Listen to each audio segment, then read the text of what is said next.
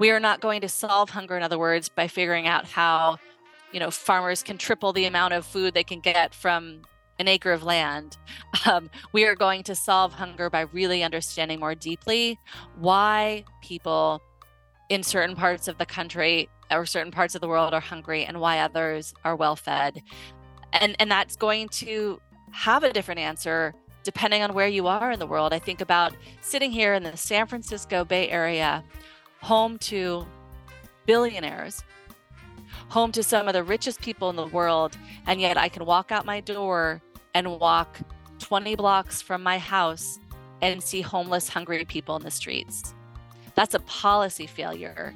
It's not an agricultural failure. And so how you solve for that policy failure, again, it is going to be specific to your own country, your own community.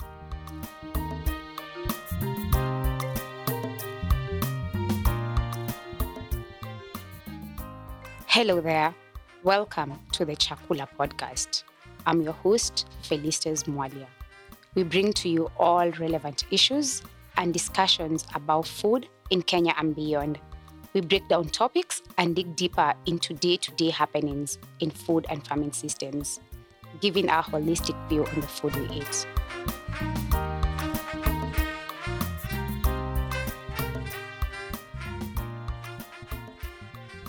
Hello and welcome to another episode of the Chakula Podcast. Today we are very lucky enough to be hosting Anna Lappé.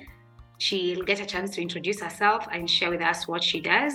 But the conversation today will be all about her debunking persistent myths about our food system and the structural causes of hunger and malnutrition, and she'll be able to share with us a global perspective.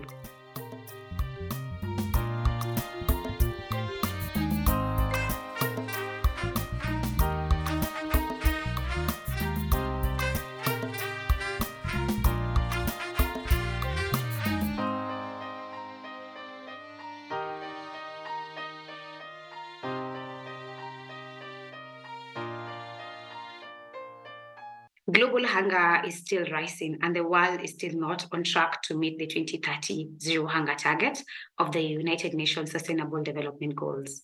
This is confirmed on the SOFI report. The number of people affected by hunger globally rose to as many as 828 million, an increase of about 46 million since 2020 and 150 million since the outbreak of the COVID-19 pandemic. Additionally, 3.1 billion people could not afford a healthy diet in 2020, up to 112 million from 2019, reflecting the effects of inflation in consumer food prices stemming from the economic impacts of COVID-19 pandemic and the measures put in place to contain it. Anna, thank you so much for joining me. I've shared the statistics and it would be very nice for you to share with us who Anna is, what is it that you do, and your take on the numbers. Mm-hmm. Well, thank you so much for having me. As you said, my name is Anna Lappé. I am based in the San Francisco Bay Area in California.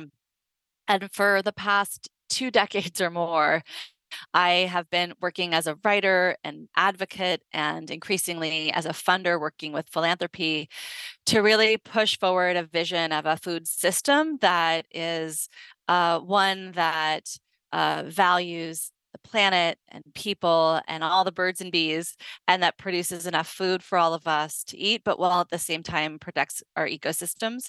And so when I hear those numbers about how many people still go hungry every year around the world and really sit with what it means, what those numbers mean in terms of lives impacted, families impacted, it's heartbreaking.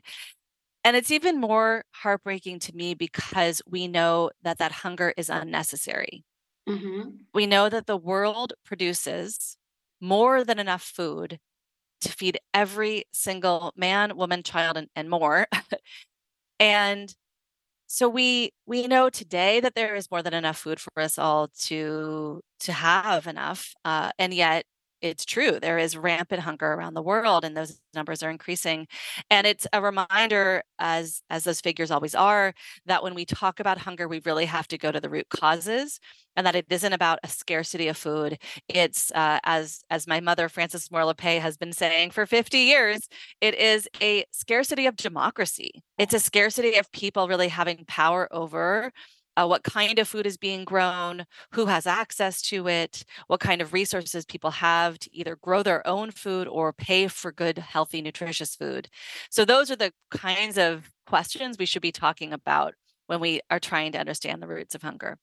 Yeah. And basically, Anna, from where you sit, what is it that you guys are doing to challenge the current system? So what really inspires me is to see the incredible social movements around the world that are showing in their own communities how you can have food systems that actually do address those root causes, that actually are supporting farmers to grow food in ways that doesn't damage soils, doesn't contribute to the climate crisis, that instead actually helps farmers be more resilient during the climate crises that we face, we will face, and helps grow abundant food. And one of those social movements that gives me so much hope is the movement for agroecology, this way of farming, a practice, a science, and a movement that really is about ensuring that our food systems work for people and for the planet. And to me, seeing how much the movements for agroecology have grown over the past 2 decades is a huge source of inspiration.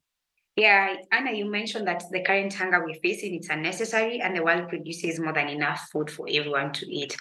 And you also mentioned some of the structural underlying causes. But I'm just thinking from the context which we operate on here in Kenya.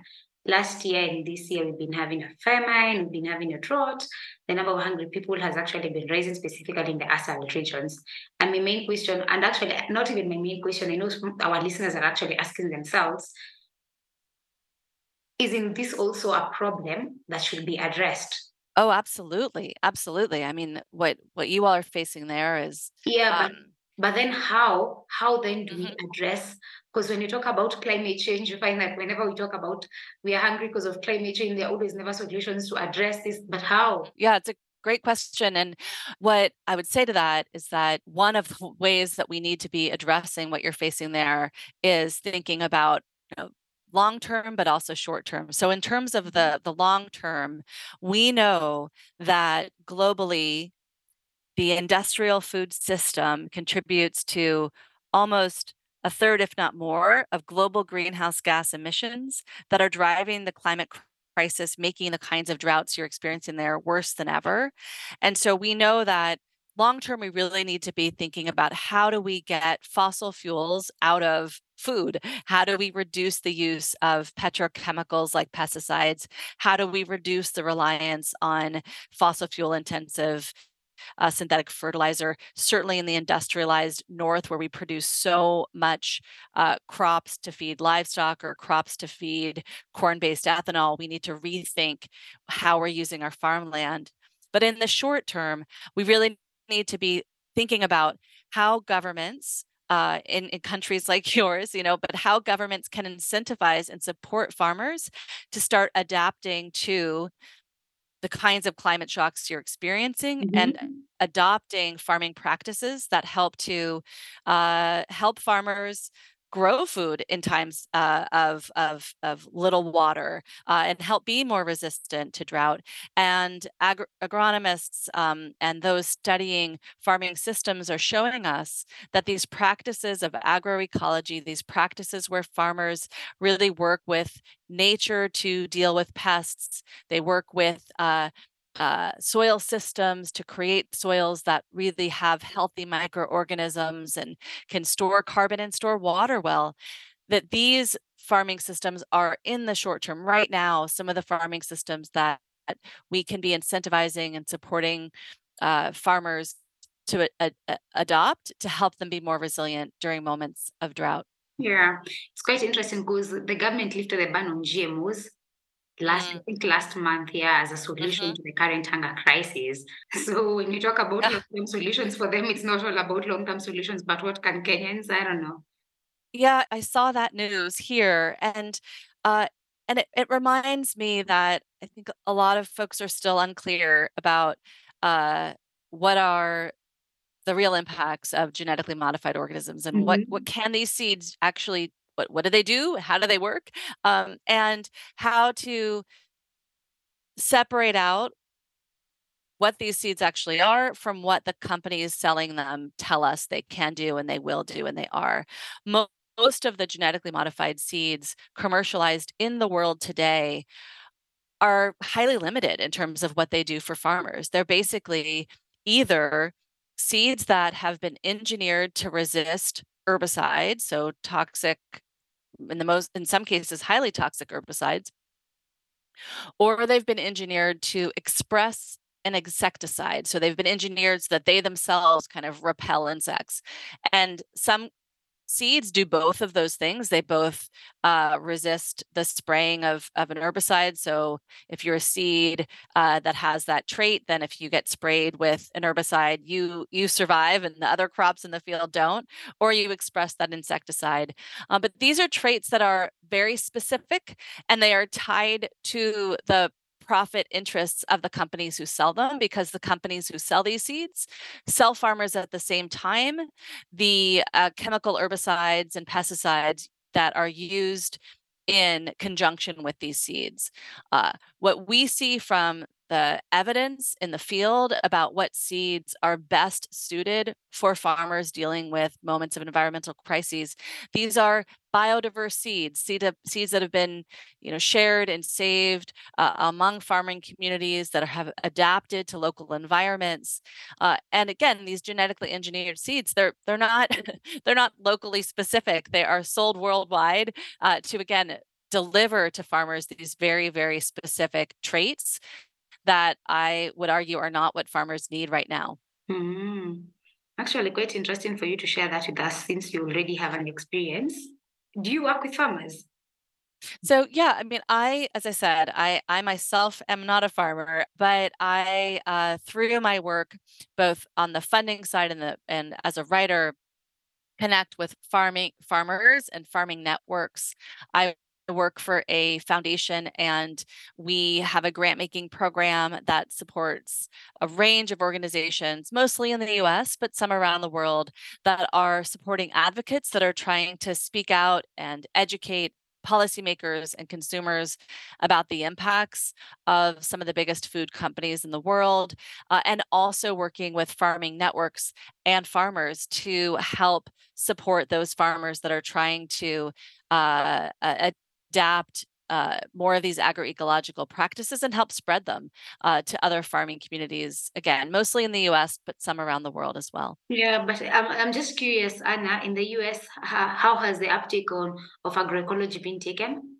What we see in this country is we have an agricultural system that heavily subsidizes commodity growers who have few options other than growing the kinds of genetically engineered seeds I just described. Most of the corn now grown in the United States, most of the soy now grown in the United States are genetically modified seeds and are grown with chemical pesticides and synthetic fertilizer. And farmers who are growing these crops are heavily incentivized to grow as much as they can on as much of the land as possible.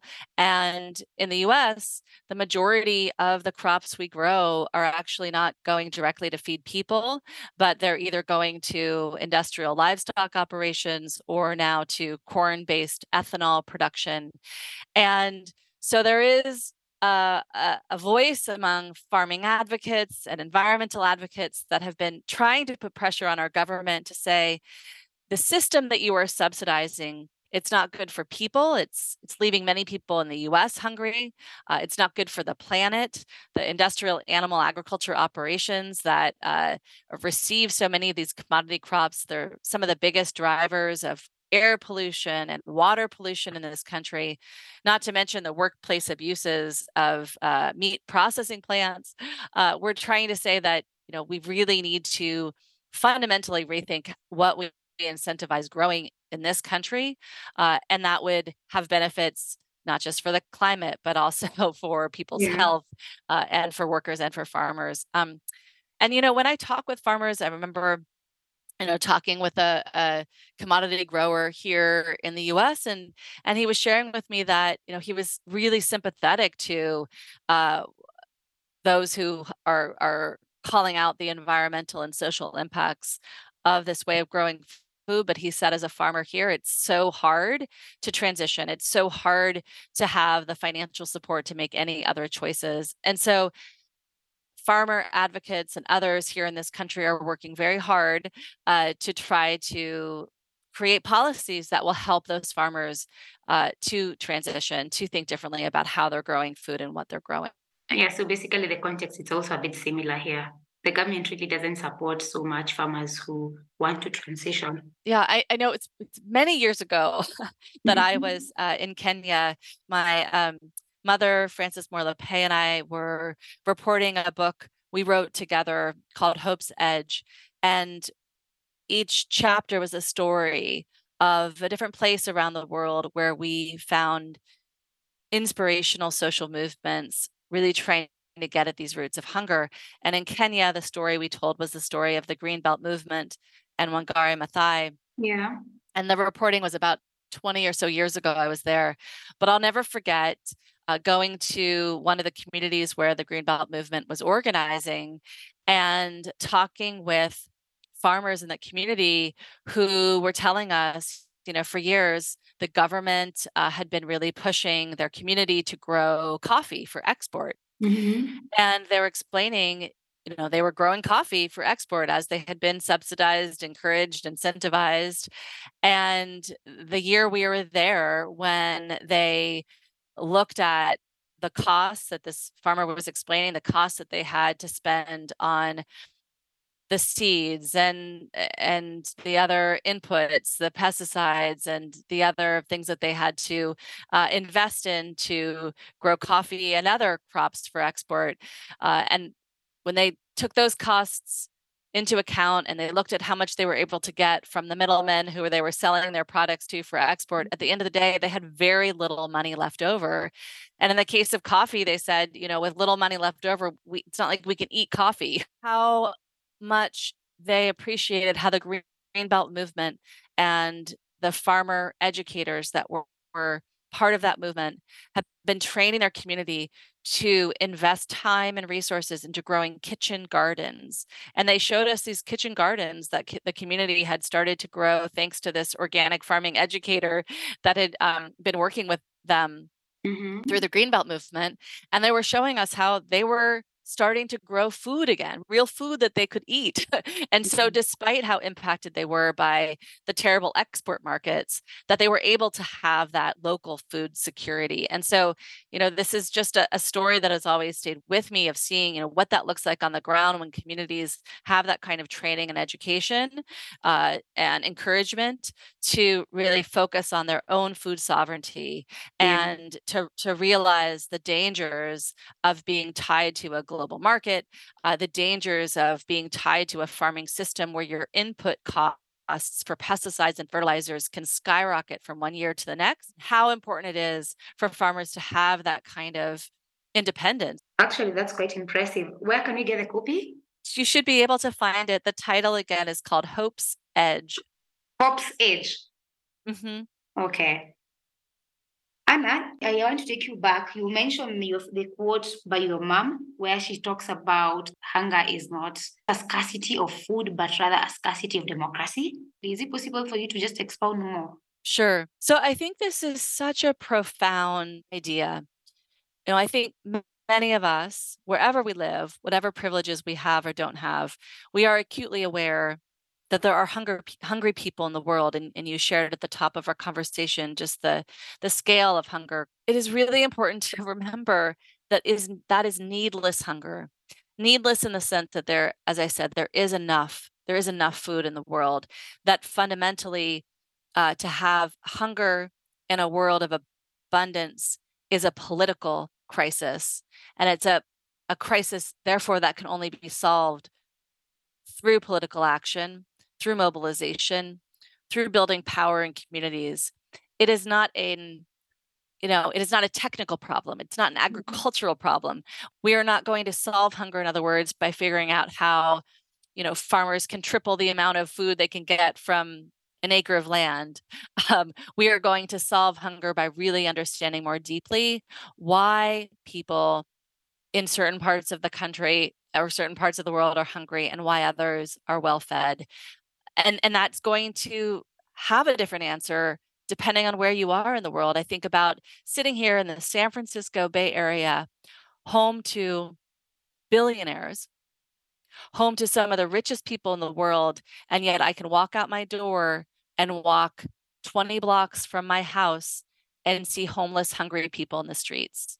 That's a policy failure. It's not an agricultural failure. Yeah. And so how you solve for that policy failure, again, it is going to be specific to your own country, you know, your own community. How we solve for hunger here in the US might look different from how we solve for it elsewhere, but it looks the same in the sense that it looks like us looking at these political underpinnings, the democratic failures that have led to hunger in a world of plenty.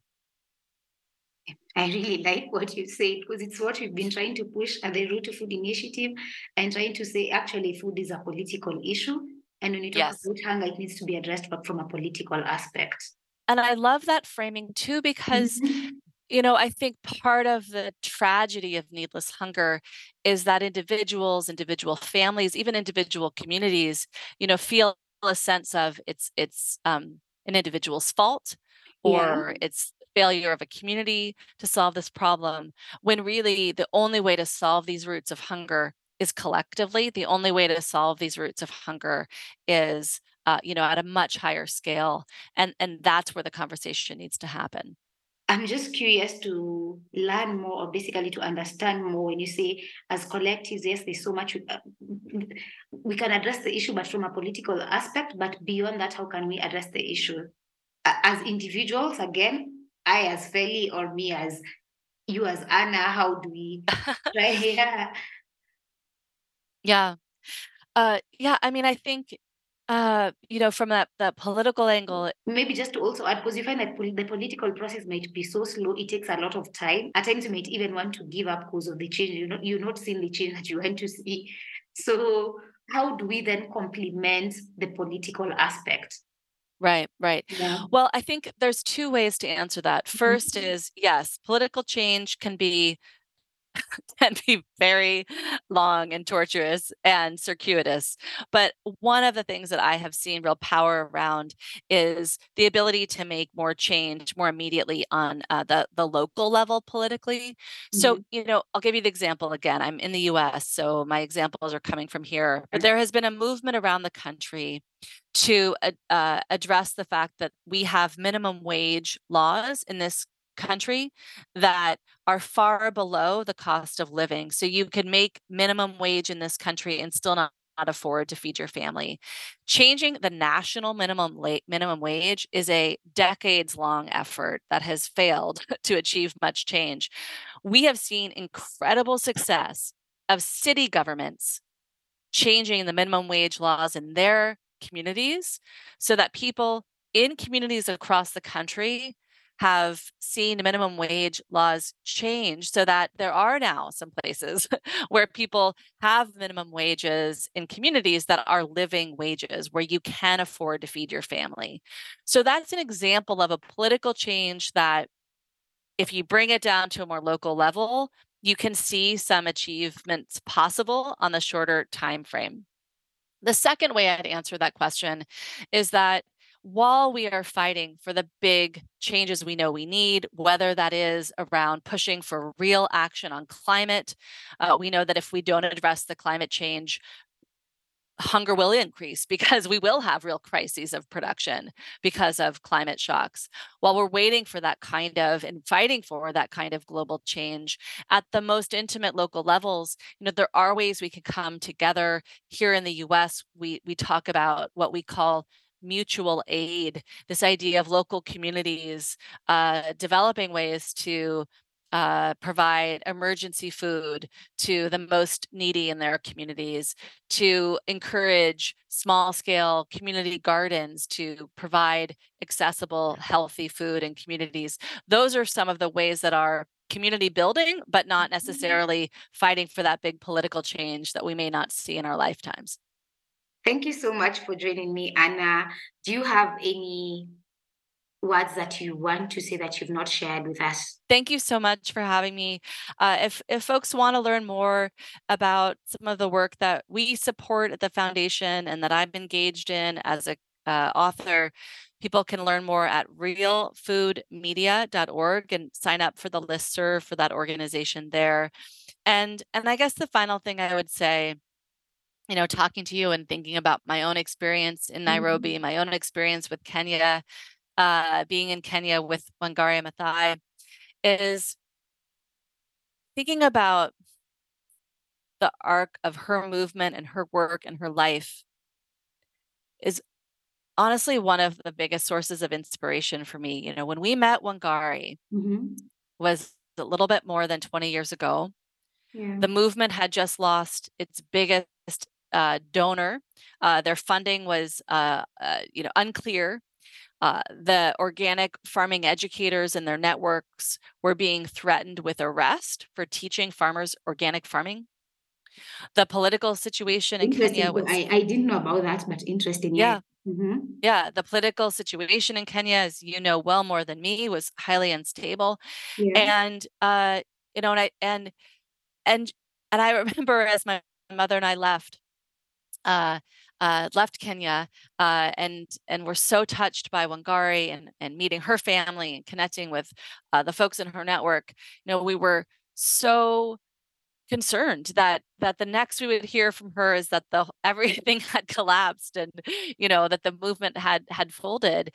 And yet over the following few years, you know, we heard that, there was a change in leadership in the government, yes, that her constituents encouraged her to run for a seat of parliament, that she did and that she won. Yeah. And then just a few years after that, she got that fateful phone call we all know she got, where she was informed that she won the Nobel Peace Prize. Mm-hmm.